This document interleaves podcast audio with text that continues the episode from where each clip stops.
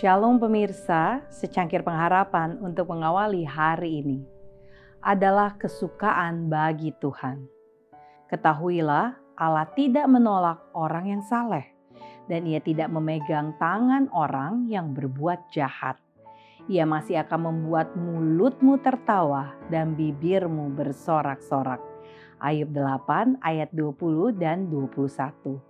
Anda akan selalu menemukan di dalam orang Kristen sejati suatu keceriaan yang nyata, kepercayaan yang kudus, dan bahagia kepada Allah, tunduk kepada pemeliharaannya yang menyegarkan jiwa. Testimonies for the Church, Jilid 3, halaman 377. Kristus berkata, setiap orang yang mau mengikut aku, ia harus menyangkal dirinya, memikul salibnya dan mengikut aku. Kita tidak boleh membuat salib untuk diri kita sendiri dengan mengenakan kain kabung, dengan mencubit tubuh kita, atau dengan menolak makanan yang sehat dan bergizi bagi diri kita sendiri. Kita tidak boleh mengurung diri di biara-biara, jauh dari dunia, dan tidak berbuat baik kepada sesama kita karena berpikir ini adalah salib Kristus. Kita juga tidak diharuskan untuk memamerkan kesehatan dan kehidupan yang tidak perlu atau pergi berkabung ke atas bukit kehidupan Kristen.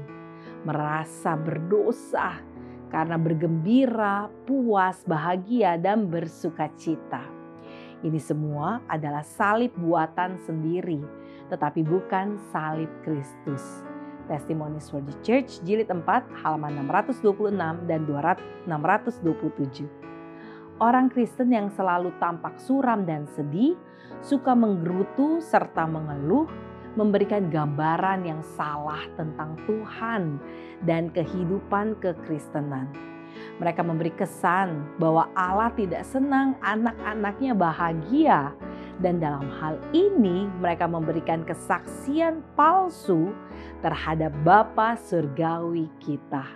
Langkah kepada Kristus halaman 198. Demikianlah renungan kita hari ini.